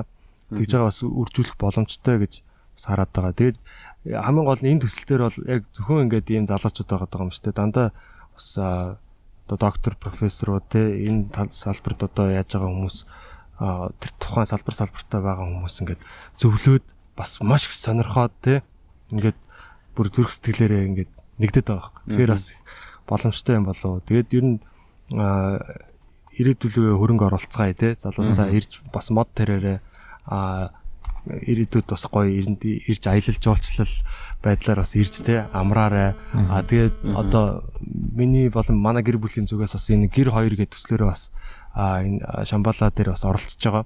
А гэр хоёр гэдэг нь бас 21-р зууны гэр гэвэл яг ямар байх хэвтэй юм бэ те. Яг Монгол гэр штэ те. А тэрнээс биш одоо юу гэдгийг а барооныхан шиг гэдэг юм уу одоо ер нь бол Монгол гэрийг зүр байшин болгоод байгаа байхгүй. Тийм биш яг энэ нүүд суудгаар нь яаж хөгжүүлж болох вэ те За дулаан алдаад байна тий. Айгу хурдан хаалж जैन. Гэтэ айгу хурдан хөрж जैन. За энэ энэ энийг яаж багасгах уу? А дээрэс нь норжин тий. Энэ нордгийн одоо яаж нордгоо болгох уу? Яаж шатдггүй болгох уу? А одоо юу гэдгийг энэ яаж баг эрчим хүч баг түл шатаадаг болох уу тий. Тэгээ иймэрхүү одоо тэгээд гэр чи өөрөө бас их юм өрмөц Тий. Дэлхийд бол их тийм өрмөц юм загвартай, хэлбэртэй. Тэгээ энийг өөр нэг юм сансрын үлэг шиг л болгочмоор байгаа байхгүй юу? Сансрын станц шиг. Бид нар угаасаа л нэг гариг дээр амьдарч байгаа ш дэлхий гэдэг гариг дээр тий. Тэгэхээр энэ гэр чи өөрөө цаг агаараа хэмждэг. Цаг агаарын мэдээ мэдээллүүдээ ингээд хан дээр дэлгэцэн дээр ч юм уу тий. My Gear тийм аппликейшн тий ороод тэнцэнээсээ мэдээлэл үздэг. Сансрын интернеттэйгээ шууд холбогддог тий өндөр хурдны мала GPS-ээр ингээд хянцдаг ч юм уу. Тэгээ малынхаа датаг цуглуулчихж байгаа бас тий. Мал ер нь хаагур бэлчээд байна тий. Бэлчээрийн дататай болчихно гэсэн үг. Тэгээд юу гэдгийг иймэрхүү байдлаар а гэрээ бас хөгжүүлж болох тийм юунууд байгаа даа. Тэгээд ер нь ингээл тал талын юугаа бас хөгжүүлэх тийм боломжтой л байна. Тэгээд өнөөдөр бид нар ингээд те эхний одоо 600 модоо а суулгалаа те тэгээд ямар ч байсан одоо ингээд яг энэ төсөл дээр а, нэгдээд байгаа залуучууд хүрэлцэн ирээд ингээд гар хөлөө ингээд нийлүүлээ те. Яг ингээд ажиллаж чинь энэ бол айгүй урамтай байна л та. Бид нар чинь энийг тэгэл шижрээ маань бол бүр 16 оноос хойш аа тэгээд яг энэ төсөл дээр би бас ингээд оролцож эхэлснээс хойш бараг 2 сарын те хугацаанд ингээд яг за очино очино гээл тэгэл манай хүн чинь 5 сарын 29-нд гээл яг те зэтгүүлсээр байгаа л тэгэл бүгдийн жирэл ирлээ. Тэгэл одоо ингээд бид тэр харж байна те Тэгэд энэ яг манай бас подкастыг сонсож байгаа залуучууд их сонирхох бах гэдэг тэтгэлтэй байна. Аа тэгээд а, бас ирж одоо энэ төсөл дээр бас оролцох боломжтой нээлттэй байгаа шүү дээ. Дагаараа тий Instagram, Facebook-ээр. Окей, за за тэгээд а, одоо тэгээд бас ярил зөндөл байна л та тий. 56 хүртэл тэгээ ярих бах тий. Хийх бах тий. залуучууд хичээж байгаа шүү тий. Тийм. Ямар ч юу биш те нам биш. Ямар ч нэг тийм юу мө улс төрийн холбогдлолтой биш. Тий, сонгуул биш тий. Тэгээ сонгуул биш байгаа тийм. Тийм, тэрийг бас ууса яг одоо юу гэдэг юм бэ? Монгол улс гэдэг чинь өөрөө нам биш байхгүй юу? Монгол улс чинь Монгол улс л байхгүй тий. Тэгээ бидний өөр хүмүүсийн амьдрал шүү. 2056 онд нэг нь нэг л мэтгэд болно шүү дээ. Яа яа цаг хугацаа зогсохгүйгээс хойш. Тэгэхээр бид нар яг одоо энэ яг урсж байгаа энэ цаг хугацаан дээр л юмнуудаа хийж явах хэрэгтэй л байгаад байгаа. Тэгээд ядаж одоо юу гэдэг энэ одоо супер юм болохгүй маа. Бид нар супер санааг нь гаргаад тавьчих хэрэгтэй л байхгүй тий. Тийм тэгээд ихтэй супер болгоно залуусаа. Окей. Окей. За за тэгээ шижрээдээ бас баярлаа. Бас цаашаа бас манай зочнууд бас байгаа тий. Тэгээд битгий сонс подкастыг бас э, байнга сонсдог. Тийм би сонсогч Битгий сонсыг сонсож байгаад надтай холбогдоо тий. Тий Би тэгээд тэр нөгөө Батагийн нөгөө дугаарыг 5-2 ярьж байгаад нөгөө юуны талаар нөгөө юм хоттой болох тэгээд барилгын салбарыг нэг ярьж байгаад тэгээд би вау гэж бодоол. Тэгээд би бараг тэр дугаарын дараа бараг л 7 хоногийн дараа залгасан аахгүй. Тэгж бас нэг зав зав болохгүйсэн юм а. Тэгж жагаад нэг зал. Яг тэгсэн юм Тэр дээр 30 минут уцаар ирсэн шүү дээ. Тий. 30 минут уцаар ирээ тэгээд даваа уулзъя ихэл тэгэл. Сонь сонь шүү дээ. Тэгээд зөв бас нэг юм байна шүү дээ. Тэгсэн чи одоо ингээд одоо битгий сонссон. Төсөл ирсэн. назараад дээрээс Тий. тэ бити сонс явж идэг бас. За за за баярлалаа тэгээ шижрээдээ бас амжилт хүсье. Тэгээд а, дараа дараагийн зочдуудаараа та бүхэнтэйгээ уулзцаая. За баярлалаа. Баяр таа. Сайн байна уу? Битгий сонс подкастны зочин хөтлөгч Гана төслийн талбайгаас дамжуулж байна. Тэгэхээр Шамбала төсөлд ургамал судлаач байгалмаа гэж хамтарч ажиллаж байгаа. Тэгээд та өөрийгөө нэг танилцуулаад өгөөчлөө. За би Амаа хэмжлэх ухааны үндэсний сургуулийн Монгол Амаа ухааны олон улсын сургуулийн анхлаг багш байгалмаа гэж байна. За өнөөдөр энэ Шамбала төслийн талбай дээр ирсэн. Аа, 600 ватт мод тавьж аа 6 зүйлийн энэ үеийг үеийг надад болоо. Баяртай байна. Яг одоо бол хэрэгтэй тийм ээ. Ими ургамлаа. Тэр ерөнхийдөө ими ургамал говьд ургаж болох уу? болгүй яах вэ? Одоо манай Монгол орнд чинь ургамал газар зүүн 16 мужи хүслүүр тойрол гэж юм байна. А тэр 16 бүсээ хүсдэж гисэн бас нөгөө говь зэлийн хүс юм байна. Тэгэж хоёр гурван бүс байж байгаа. Ураггүй яг ураг. Жишээлбэл энд одоо өнөөдөр хармаг гэдэг тийм ээ чана хармаг гэдэг говь ургадаг. Хармгийн үе жишээлбэл бид нар энэ урагт бас ажил зайлж авч. Тэгээ энэ ажлаа эцсийнхэн мөрдөнг хартлаа. Одоо шилжүүлгүү болон боловсронгоо одоо улаг сайхан хийх байхаа үнэхээр одоо мөрөөдлийн хурдхныг бий болгож чадах байхаа мөрөөдлийн ногоон бүсийг бид нар бий болгож чаднаа гэдэгт би итгэлтэй байна. Та нар ажиллаж гэсэн амжилтсээ баярлалаа. За ингээд гэрлөө оронд гурван залуу одоо тэнтэй юм ярих хүлээж байгаа. Ингээд подкаст руугаа орцгоё. За ингээд Шамбала төслөөс битгий сонс подкаст үргэлжлэн хөрж байна. Ингээд бидний дараагийн зочноор ангаахын шинжлэх ухааны үндэсний их сургуулийн доктор аа биологийн ухааны доктор тий дэд профессор байгалмаа огш маань ингээд а, манай зочин хойморт хүрэлцээр суугаад байна. За танд энэ өдрийн Сайн мэнд байна уу? хүргэе. Сайн байцгаана уу? Та бүхэн ч гэсэн өдрийн мэндийг хүргэе. За. За яагаад энд ирээд байгаа ирээд бид нар энд ингээд сууж байгаа гэдэг а, гэдгээс эхлэе тий. За. За Шамбала төслийн талаар та одоо яг ямар ойлголттой байгаа вэ? Тэ яг яг яаж анх а, энд одоо нэгдэн орсон бэ? За Шамбала төслийг үүсгэн байгуулагч шижрээ а маань одоо ирээд нэг өдөр манай сургууль дээр ирээд надтай уулзсан байж байгаа. Тэгээд төслийнхаа талаар ерөнхийдөө танилцуулаад тэгээд нэг хэдэн юм залуучууд нэгдээд ийм юм зүйлүүд хийх гэж явж байгааг төслийнхаа одоо мэдээллийг танилцуулсны 15 минут хүртэл надад танилцуулсан байж байгаа. Тэгээд энэ танилцуулгыг хараад бол би бас их тийм зоригтой зайлшгүй шаардлагатай байгаад байгаа их тулгамдсан ийм зүйлүүдийг хийх гээд явж байгаад нь бас энэ залуучуудаараа бас бахархах сэтгэл төржсэн л да. Тэгээд за яг одоо миний хувьд хийж чаддгийн байх юм бол тусалж чадах зүйл байх юм бол нь та бүхэнд одоо би одоо туслахад бэлэн байна гэж би одоо саналыг нь хүлээж авсан. Тэгээ одоо бол ерөөхдөө энэ Шамбала төслийн одоо биомедикал, биомедикал тийм одоо био ангаах чиглэлийн одоо тал дээр нь э, ерөөхдөө би зөвлөд явж байгаа. А энэ дотор нь ялангуяа энэ биомедикал дотор болохоор зэрэг энэ салбар чиглэл дотор болохоор зэрэг одоо мод, бут сөөг тий ногоон байгууламжийг яаж бий болгох юм? Манад одоо Улаанбаатар хотод манай Монгол оронд ногоон байгууламжийн одоо соёл хэр зэрэг байгаад байна уу гэдэг талаар тий нэгдүгээр зөвлөе. Хоёрдугаарт энийг хийж бүтээгт нь би туслая гар бие оролцъё гэд ингээд тохироод явж байгаа. Нэгдүгээрт нь хоёрдугаарх чиглэл нь болохоор зэрэг ер нь бол нөгөө Монгол орны эмийн ургамал байж чинь тийм ээ эмийн ургамлын бас зармилжуулах тал дээр хамтарч ажиллая гэсэн ийм одоо хоёр гурван чиглэлээр бид нар хамтарч ажиллахаар болоод энд оролцоод хүрэлцэж ирээд байж байна. Гайхалтай. Орны хувьд одоо ингээд аа маш олон өөр өөр бүсүүд байгаа шүү дээ. Говь хангай одоо тий. Тастай тий. Тал нутаг тий. Маш олон одоо өрмөц тогтцоод байна. Яг одоо бидний байж байгаа энэ говь нутагт гэхэд одоо яг эмийн ургамлын одоо тийм онцлог тий. Давуу талтай ч юм уу дэлхийд байдгүй ч юм уу тий. Зүгээр яг жишээ болгож ямар тийм аа онцлогчтой зүйлс байдаг. За ер нь бол нөгөө сүүлийн үед дэлхийн нийтээрээ одоо байгалийн гаралтай цэвэр экологийн цэвэр түүхий эдийг хэрэглэх хандлага тий. А энэ нь болохоор зэрэг хүнсэндээ, гоо сайхандаа, эрүүл мэндэ ангаахын те эрүүл мэндтэй одоо хэрэглэх хандлага ихссэн байж байгаа. Үүнтэй холбоотой нөгөө одоо байгалийн нөөцийг байгаль дээр ургаж байгаа эмийн ургамлыг одоо манад ч ялгаагүй гадаад ч ялгаагүй одоо маш их тийм зохисгүй зөв бусаар одоо авч хэрэглэх тийм ээ ийм хандлага ихсэн. Үүнтэй холбоотой эмийн ургамлын нөөц ерөөсө багасаад байгаа. Одоо шууд байглаас нь түүгээл түүж аваад тэгээд одоо тийм нөгөө гэдэг боломжгүй. нөхөн сэргэлт гэдэг ямыг нөгөө нэг хийж өгөлгүйгээр байгалаас нь одоо дэндүү их түүж хэрэглээд байна л гэсэн үг. Зохистой хэлбэрээр зохистой харьцаагаар нь түүхгүй байна гэсэн үг. Тийм учраас сүүлийн үед бол нөгөө энэ эдгийн дулаарч бас энэтэй холбоотой л да эмийн ургамлууд яагаад устж алга болоод байгаа юм ховордоод улаан намд орцсон ургамлууд яагаад ингэж ихсээд байна уу гэд те. Тэгэхээр зэрэг ер нь бол нэгдүгээр тэтгэлийн дулаар л энэтэй холбоотой.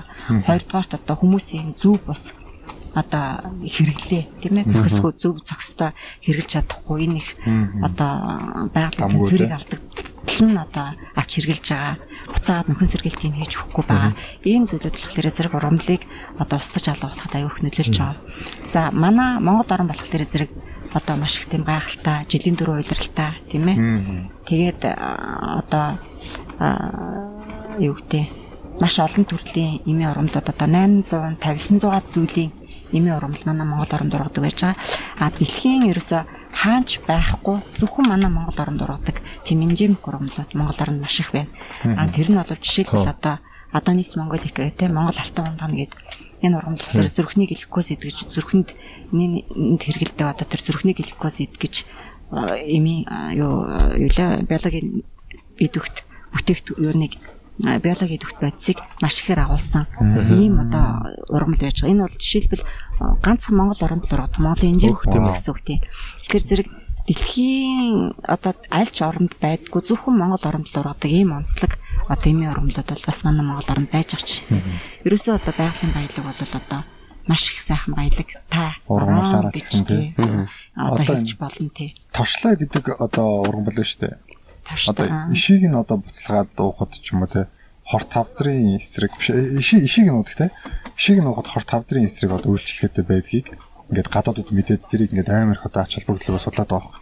Тэгсэн чинь манай зүгээр ингээд жалга малганд ургаж идэгтэй хүмүүс ингээд тэг тийм тоохоо тоодгүй байсан. Хичээний бас тийм баялаг байгаад байгаа юм байна манай тий, те.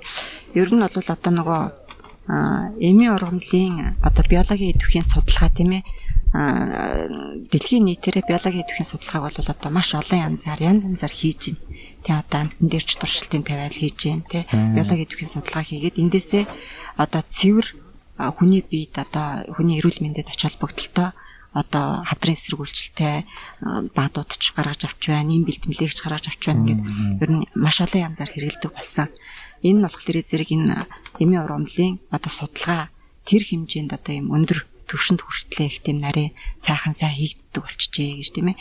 Манад бол одоо 850 гаруй зүйлийн эмийн ургамал Монгол оронд ургадаг гэж хэлсэн тийм ээ. Тэрнээс ер нь бол нэг шинжлэх ухааны үндэслэлтэй судалгаа нь хийгдсэн 200 зүйлийн ургамал дээр судалгаа хийж хийсэн байж байгаа. Гэхдээ одоо эмэнд хэрэгэлдэг тийм ээ. Уламж намаа ухаанд хэрэгэлдэг ургамлын гаралтай түүхий ид байж гэн амтны гаралтай эрдэсийн гаралтай ийм түүхий идүүд гурван янзын ийм түүхий идийг уламжлалт намаа ухаанд эмийн одоо түүхий ид болгож хэрэгэлдэг байж байгаа. Аа. Одоо бид нэр энэ шамбала төслийн талбай дээр байна те. Тэгэхээр энэ төсөл дээр бид нар яг ямар боломж байгаа юм бэ те. Аа Монгол улс улсд одоо ийм өрмөц өөр хаач байдаг ургамлууд ургадаг юм байна. Эндээс одоо түүхийдийн аа ургуулж те үйлдвэрлээд эндээс цааш нь одоо бүтээгдэхүүнч гарах боломжтой юм байна те. Тэгэхээр таны одоо яг харж байгаагаар яг ямар боломжууд байгаа вэ? А Шамбала төслийн үүсгэн байгуулагч шижрээ маань надад тайлбарлахтаа бол энэ говьд бол одоо ялангуяа энэ одоо төсөл хэрэгжиж байгаа энэ талбар бол Дорногов аймгийн Эрдэнэ сумын нутаг байж байгаа тийм ээ. Энд бол айгүйх тийм салхитай маш их тийм хуурай салхитай байдаг газраа тэгээд ерөөсө цүлжилт айгүйх явагдаж байгаа.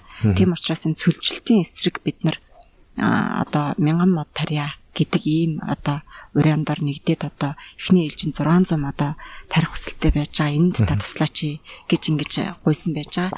А тэр хүсэлтийн дагуу энд ер нь бол нөгөө цүлжилтийн эсрэг яг тухайн одоо говьд нь одоо ургаж болдог те А, тэр экологийнхоо нөхцөлд тохироод а, урагчиж чадхаар тийм төсвөртэй болцсон. Ийм л одоо тухайн орчин нөхцөлд ургаж чаддаг ийм л ургамлуудыг уг нь тарих нь бол нь илүү биднэрт үр дүнтэй юм байна.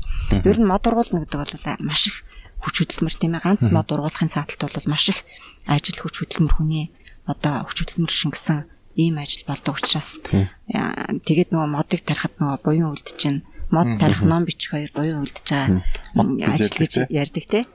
Тэр болохоор зэрэг тэр хэмжээгээр тийм асар их ач холбогдолтой байхгүй юу байгаль экологийн хувьд ч ач холбогдолтой одоо магадгүй энэ өнөөдөр бид нар энэ Дорноговын Эрдэнэ сумын нутаг дэвсгэр дээр ирээд бид нар өнөөдөр 600 а, одоо хайлаас тийм ээ хайлаас улиас гэдэг ийм 600-аад зүйлийн 600-аад ширхэг мод ингээд тариад өчлөө өнөөдөр. Энд одоо хэдэн жилийн дараа бол энэ сайхан одоо ногоон байгууламж тийм ээ одоо ногоон ой ногоон одоо ойн зурус бий болчихж байна гэсэн үг шүү дээ. Тэрийгээ дагаад энэ байгаль экологийн энэ орчмын экологийн э, хувьд ч гэсэн өөрчлөлт орно. Одоо мод ингээд ургаад яхаар хөрс хөрс доор нь одоо байгаа тэр одоо микросистем те тэнд ямар нөлөө э, одоо адаглаад л одоо хөрсний энэ нөгөө нэг байнга ингээд шуурал ингээд тахлаар чин зэрэг ам, ургамлан одоо бүрхөвч тийм ээ эднэр ч гэсэн одоо нөгөө цудлаараа ингээд байхгүй болоод байгаа шүү дээ. Тэгэл нөгөө сүлжилт явагдаад байна гэж модтой болол ирэх юм бол тэрийгээ дагаал чийг те чийг нь хүртэл хуримтлагдана. Тэрийгээ дагсан одоо нөгөө зүлэг ширгэн хүртэл зөрүү зүлгэн хүртэл ургаж जैन гэл ингээд ерөөсө тал бүрийн ач холбогдолтой. Тий. Тэгээд бас яг хуу энэ дээр нөгөө мод ганцхан мод тариа зогсохгүй хажуугаар нь бас ул- ургамлын одоо нөгөө таримлжуулалт плантацаа бий болгоё гэж бас хүмүүс хэлээд байна. Энэ бол бас их ач холбогдолтой. Одоо түрүүн би бас зогсохонд ордчлаа. Дэлхийн нийтээрээ одоо эмийн түүхийдийг хэрэглэх хандлага экологийн байгалийн цэвэр түүхийдийг хэрэглэх хандлага ихсэнтэй холбоотой устж алга болоод байна. Нөөц нь багасаад байна гэж байгаа. Бид нар тэрийг зайлшгүй одоо байглаас авсан л болол нь буцаагаад тэндээ бид нар тармилжуулалтыг хийж өгч нөхөн сэргээлтийг бид нар зайлшгүй хийж өгөх хэрэгтэй. Нөхөн сэргээлт нь бол тарих нь буцаагаад тарих нь буцаагаад тарих нь үрээр нь байдаг юм уу? үр өндөс үндэслэх шир нь байдаг юм уу? Одоо яаж байдгийг тийм ээ. А биотехнологийн аргаар бас сүүлийн үед нэмийн ургамлыг хуруу шилэн төсвөрлөө тэрийгэ патентаас суулгаж одоо их хэмжээгээр тармилжуулах ийм ажил бол бас дэлхийн нийт тэгдэд явж маш их хийгддэг болцсон байж байгаа. Тэрнтэй адилхан бид нар яг уламжлалт дараараа үр үндэс үндэслэг ширэн тийм ээ. Энэ одоо гадаа талбайда өнөөдөр жишээлбэл бид нар бас Монгол хунчир тийм ээ Astragalus mongolica гэдэг Монгол ургадаг зүйл байж байгаа. Энэ ургамлынхаа үрээр нь өнөөдөр бид нар авчираад энэ патентац жижиг талбай дээр талбайгаа бэлтгээ тариад өгчлөө. а хармаг чонон хармаг гэж ургамал байна тийм ээ. Лесүн гэд тэр ургамлын үрийг бас авчираад бид нар энэ дов сандуултай газраар нь ингээд тариад өчлөө энэ бол бас гоё ургамал л та. Ингээд тариад өчлөө а өөр чинь бид нар бас хэд хэдэн эмийн ургамлын одоо өрнүүд авчираад энд суулгаад өгчлөө дээ. Тэгэл яг нэг хэдэн жилийн дараа бол энэ ч олон настай ургамлууд их хөвчлээ. Хэдэн жилийн дараа бол эдгээр өөрсдөө ингээл аравчаал ургаал одоо олшоол явна. Энийг бол жил жилд нь бид нар оршуулах ахаад энэ талбайгаа хүрээгээ ихсгэх ийм ажлуудыг бол жил жилд нь хийгээл явах шаардлагатай. Аа одоо э, танаас сая бас таныг дурдсан нөгөө ногоон байгууламжийн соёл гэдээ ярьлаа шүү дээ. Аа одоо гадны өндөр хөгжилтэй орнуудад ямар байдгийг те. Аа за манай улсад ямар байгаа. Ер нь ямар байвал зохистой юм, зохистой юм те. Одоо манай энэ газар нутг дээр те. Тэгэхээр яг нөгөө ер нь бол ингээ хүн болгоно л одоо мод тарих гэж гэдэг юм уу те. Тэр ямиг одоо мэддэг. Тэгсэн мөртлөө яг ингээд нэг нэг тариад яваад хэрэгжүүлж штэ тий. Тэгэхээр одоо та яг илүү юм бодтой тийм заавар зөвлөгөө өгвөл. Аа яг ер нь бол ногоон байгууламжийн соёл, ногоон байгууламж гэдэг бол асар их ач холбогдолтой. Манайх тэгээд харьцангуй бас энэ ногоон байгууламжийг хийх зохион бүтээх бий болгох.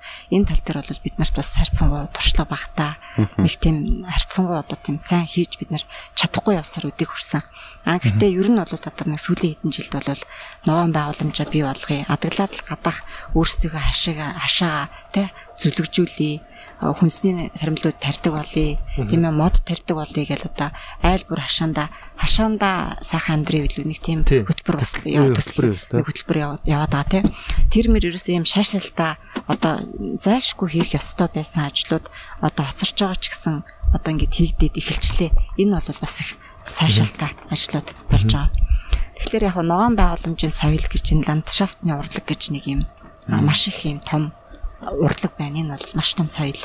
А энийг манад одоо хөгжүүлэх тал дээр ялангуяа өдөөж хөх сургуулийн оюутан багш нар тийм ээ энэ дэр бол аявих одоо сэтгэл санаа нэгдэж, үйл ажиллагаа нэгдэж ингэж ажиллаад байгаа. Тийм. Тэгэхээр зэрэг адаглаад л бид нар хашаан дотроо модтой тий. Ингээд одоо навчт болон шилмэст модоо авчраа тарьж өгчөөд доовор нь зүлэгтэй байгаад хажуугаар нь гоёл чимэглэлийн урамлуудаа тариад хажуугаар нөгөө бутсуугуудаа тариад тийм ээ. Одоо жимсний урамлууд гэхэд чи манай Монгол оронд аюу олон төрлийн жимснүүд орж штэ тэр нь дандаа имчилгээний ач холбогдолтой. Жишээлбэл одоо энэ харамгийн жимснүүд байж гин тийм ээ. Одоо миний нэг хийсэн судалгааны ажил болохоор зэрэг одоо манай Монгол оронд ургадаг. Монгол оронд бол гурван янзын нэрс ургадаг гэж байгаа. Тэрний хөхнэрс гээд хөхнэрс гээд ургамал байна. Жимс. Аа тэрийг болохоор зэрэг би одоо сүүлийн баг 10-аад жил судлаад тэгээд сая антоксидант идэх нь 94.8% тийм шинэ бэлтгэл сая би гаргаж авсан байж байгаа. Тэрнээс тийм. Тэгэхээр зэрэг энэ мэдчлэн одоо антоксидант идэвхтэй одоо юу байдгийг тэгэл дандаа тийм ангаах хэд шидтэй ийм одоо жимсний төрлийн моднууд хүртэл байж чинь энийг хүртэл ингээл хашаанда бид нэр тариад өгсөн байж байгаа. Тэр жимсний мод ботны үнэр хүртэл аягүй гоё байдаг шүү дээ. Одоо нөгөө та нарын мэдж байгаа үлээ нөгөө мальч нь байж нөхрийн нүдс байж шүү дээ. Ямар гоё үнэртэй байдаг вэ? Тэгээд энэ гоё өнгөтэй энэ гоё чимэглэлийн цэцгүүд бас байж шүү дээ. Гоё чимэглэлийн урамлууд эдгээр энэ гоё өнгөтэй цэцгүүд энийгээ хүртэл ингээл хашаандаа энэ тэндээ тарьж өгчүүл бид нар ингээд хараа сууж явах тэр гоё юм өгсөн байж байгаа. Газар бид нар амьдрах ямар байх вэ?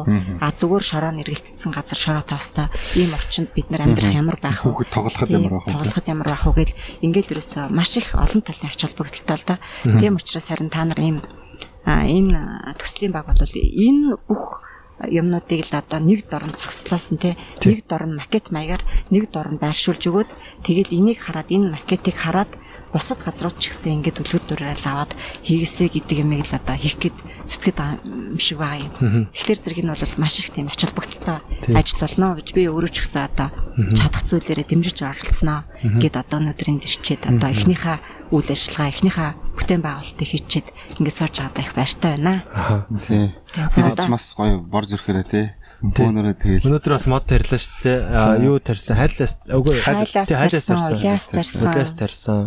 Аа одоо яг шууд хүн одоо хашаанда ч юм уу те лагер дээр ч юм уу мод тарих гэвэл яг ямар мод ер нь тари тари одоо та ер нь зөвлөхөд Одоо яг тийм мод, ийм мод тарай гэж бол би мэдээж тэр зөвлөж чадахгүй. Хүн болгоны хүсэл сонирхол ялгаатай шүү дээ. Тийм ээ. Тэгээд одоо хашин том жижиг байна уу?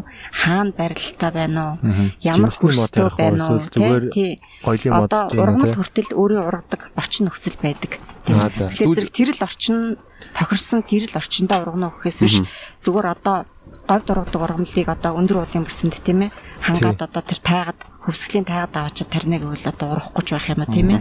Энд чинь ерөөсө гадаад орчны ургамал ургахад тухайн ургамлыг ургахад тухайн зүйлийг ургахад одоо гадаад орчны хүчин зүйл гэж одоо таван үндсэн том хүчин зүйл байдаг.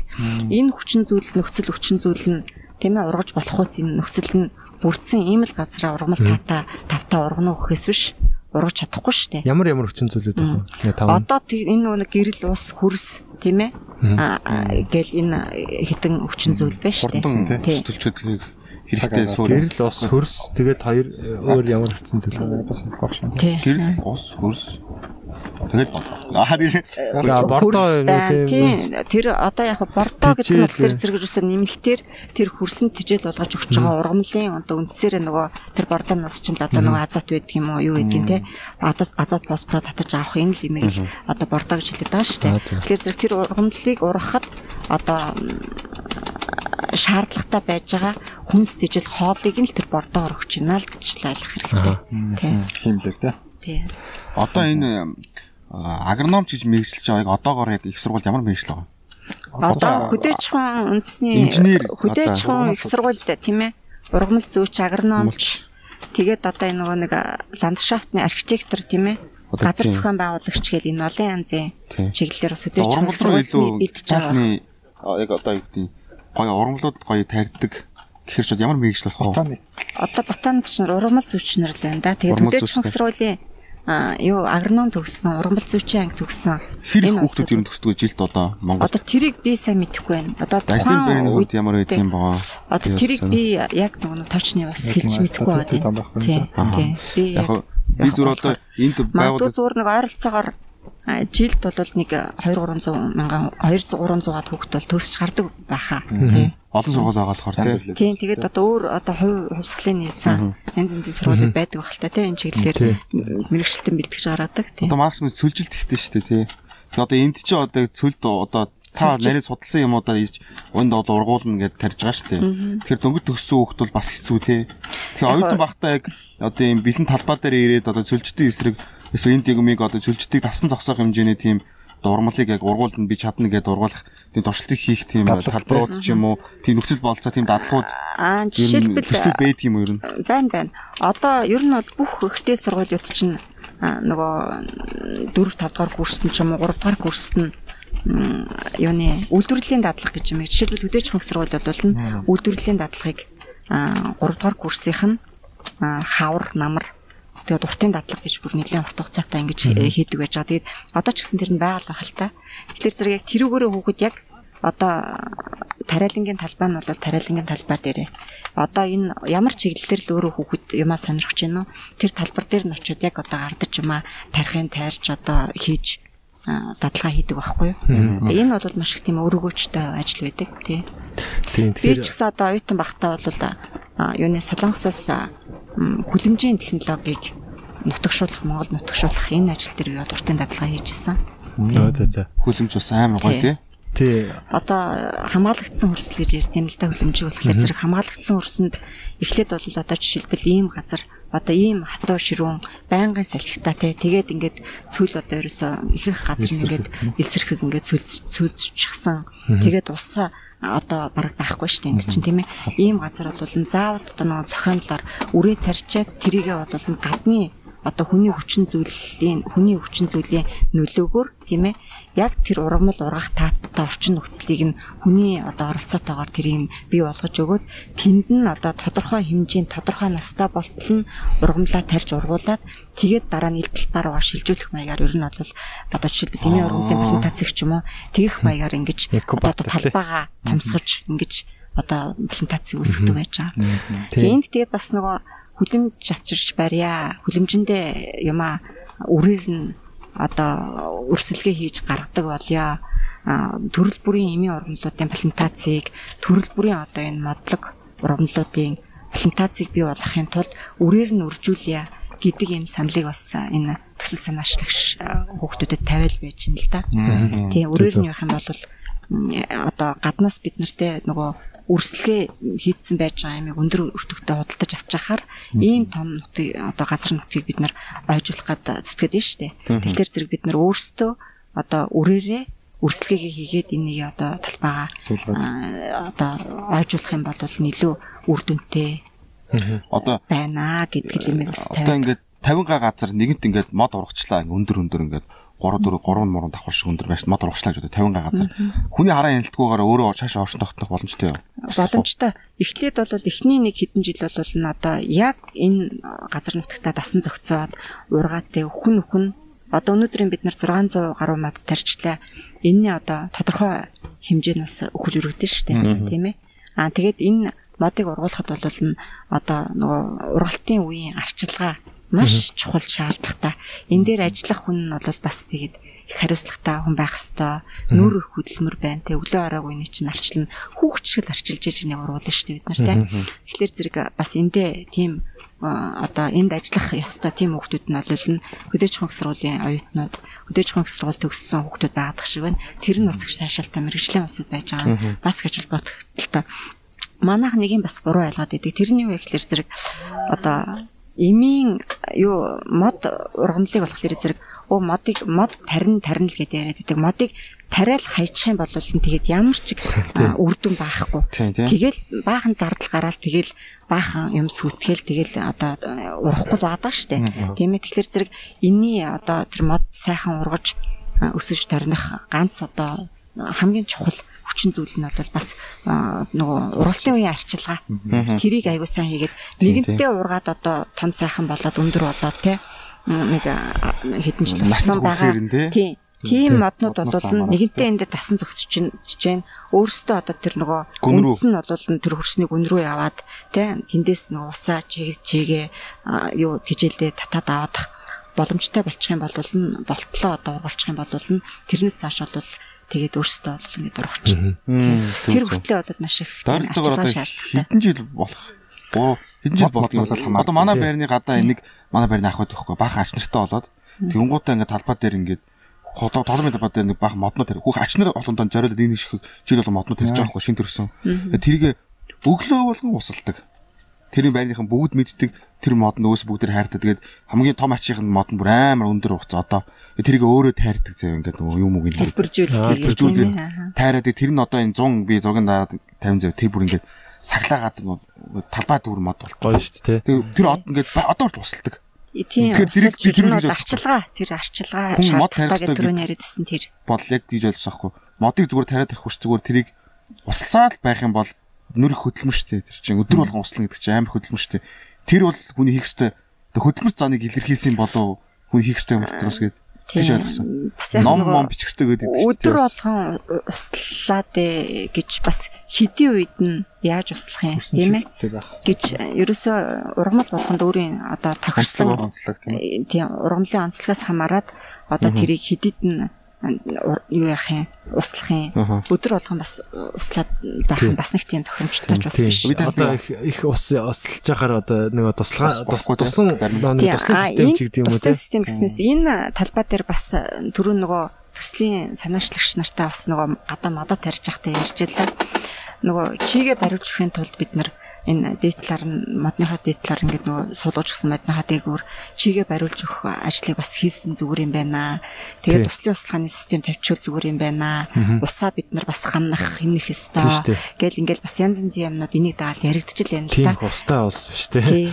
Тий. Тэгэхээр зэрэг бас нэгийг хийх гээд нөгөөхийг бид нар сүтгэж дэж болохгүй учраас байгаа нүс болцоо ашиглаад бид нар тэгээд тийм хэмнэлттэйгээр үр бүтээлтэйгээр үр дүнтэйгээр тэгжил одоо хийсэн ажлынхаа үр шимийг бид нар хүртэх ёстой. Тэгэхээр зэрэг тал талаас нь янз янзын одоо хүчин зүйлүүдийг бид нар харгалзан үзэж одоо энэ ажлуудыг цааш нь үргэлжлүүлж явах баха. Тий одоо манай Шамбала төсөл төр аа, ирээд өөрөөсөө модоо хөдөлтөж аваад өөрсдийнхөө одоо модыг одоо яг кодтой те энэ яг одоо миний тарьсан мод шүү гэдээ ирээдүйд одоо ингээд үр хөвгтөдтэйгээ ч юм найз нөхөдтэйгээ ирээд үзэх боломжтой тийм мод тарих бол боломжтой байгаа Шамбала төсөл төр. Тийм тийм ногоон аялал тийм одоо юунод те аялал жуулчлалын дотоодын аял дотоод гадаадгүй юм аялал жуулчлалын юунод хөтөлбөрүүд тийм төслүүд бас ирээдүйд а, хийхэр төлөвлөж Аа, байгаа за. Шамбала төсөл төр тэгэхээр тэр бас их гой санаа байна. Тийм. Тэгэхээр одоо би бол ингэж бод дотроо ингэж бодоод байгаа байхгүй. Аа Монгол хүн болгоно 100 мод тарьчих юм бол энэ чинь 300 сая мод болно тий. Тэгэхээр энэ бол овоо овоо хөөрхөн их юм болно. Аа тэгэхээр ядаж амьдралтаа хүн амьдралтаа бол нэг 100 мод тарих юм бол өргүү болно гэж би одоо уриалмаар байна. Өргөй шүү тийм өргөй биш. Тийм тэгээд аа аа, баярлалаа байгаль магчтай маш их баярлалаа. Тэгээ манай төсөлд одоо иймэрхүү одоо яг өөрсдийн салбар салбартаа хийсэн бүтээсэн юмтай яг судалсан одоо яг энэ салбартаа болсон гэж одоо мэрэгжлийн тийм мэрэгжлийн ийм хүмүүс бидэнд одоо эрдэмтэд те бидэнд ингэж зөвлөж явж байгаа их баяртай байгаа. бүр гар бие оролцоо тий. Тий. Өөртөө ингээл бүр яг бүх юмд нь ингээл оролцоол балтаал тий. Тэгээд таны бас ажил үст бас амжилт хүсье те. Өндрөөс өндөр амжилт хүсье. Баярлаа. Бас энэ төслийг санаачлагч нарт би ч гэсэн бас хувийн- хувьяасаа их талархаж байгаа. А яагаад тэгэхээр зэрэг миний өөрийн бас хийхийг хүсэжсэн зүйлүүд энд явж байгаа нэгдүгээрт а хоёрдугаарт бол би өөрөө бас энэ чиглэлийн мэрэгчлэлтийн хувьд бас ийм том бүтээн байгуулалтанд оролцоод ийм том бүтээн байгуулалтыг хийхэд гар бие оролцоод тийм ээ бас өөрийнхөө хийхийг хүсэжсэн мөрөөдлийнхөө зарим хэсгийг ч гэсэн энэ дээр одоо хийж бүтээгээд Тэгээд энэ одоо сайхан маш их том төсөл байгаа хгүй энэ. Тэгээд маш их олон чиглэлийн ямиг хамруулсан. Хугацааны хугацааны 56 56 он хүртэл гэдэг чинь маш урт хугацааны маш тийм холын бодолтойгоор маш их тийм нарийн тооцоо үндэслэлтэйгээр энэ бүх юмнуудыг ингэж хийгээд явж байгаа та нарт ч гэсэн би маш их талархаж байна. Бас их та нараар бахархаж байна. Ийм зүйлийг бол ингээд а, бас зориглоод ийм ажлыг бас хэр баргийн хүмүүсийн зориглоод хийгээд хийх ёстой ажил хэрнээ бас хийж чадахгүй л байгаад байсан ажил байхгүй юу. Гэтэл ингээд одоо та нар бас ийм ажлыг санаачлаад хийе, хамтрая, зөвлөчөө гэд ингээд ороод ирж байгаа нь бол маш их сайшаалтай, бахархмаар одоо үнэхээр бол энийг бас та нар ч гэсэн одоо няцад зуцалгүй энийг бол яг үргэлжлүүлээд яг тэр төлөвлөгөөний тэр нөгөө план төлөвлөгөө гаргацсан байсан шүү дээ. Тэрнийхээ дагуу энэ ажлыг бол бас хийгээд одоо тийм сайхан үр дүн а, гаргаад яваасаа гэж бодож чинь тийм сайхан үр дүн гарах байхаа гэж би бодож чинь өнөөдөр ирээд маш олон чиглэлийн хүмүүс ирсэн харагдсан тийм ээ энд одоо маш олон хүн ирсэн байна. Тэгээд нөгөө олонний хүч боломгүй далаа гэж байдаг шүү дээ тий. Тэг өнөөдөр хүртэл 600 гаруй модыг чинь ингээл бид нар одоо өдөржин тариад ингээд дуусгачлаа амжилттай тий. Энэ бол маш том бүтээн байгуулалт. Та нар ч гэсэн их талархаж байна. Та нар ч гэсэн бас ажлын амжилт хүсье. Тэгээд энэ зүйлийг яг мөрөөдснөрөө төлөвлөснөрөө сайхан зүйл болох байхаа гэдэгт найдаж байна. Тий, Их энэ болохоор зөвхөн бид бүхний бидний л мөрөөдөл биш те. Энэ бол яг одоо улс орны мөрөөдөл байгаасаа энэ энэ бүс нутгийн мөрөөдөл гэж бас бодож байгаа. Тэгэхээр бүгдээрээ энэ мөрөөдөлд оролцож болно те. Бид нар энэ энэ мөрөөдлөө хуваалццгаая. За тэгээд баярлалаа агшаа. За баярлалаа. Та нар ч гэсэн ажлын амжилт хүсье. Их баярлалаа. За баярлалаа. За ингээд дараагийн төчнө хүлээ авцгаая. гэж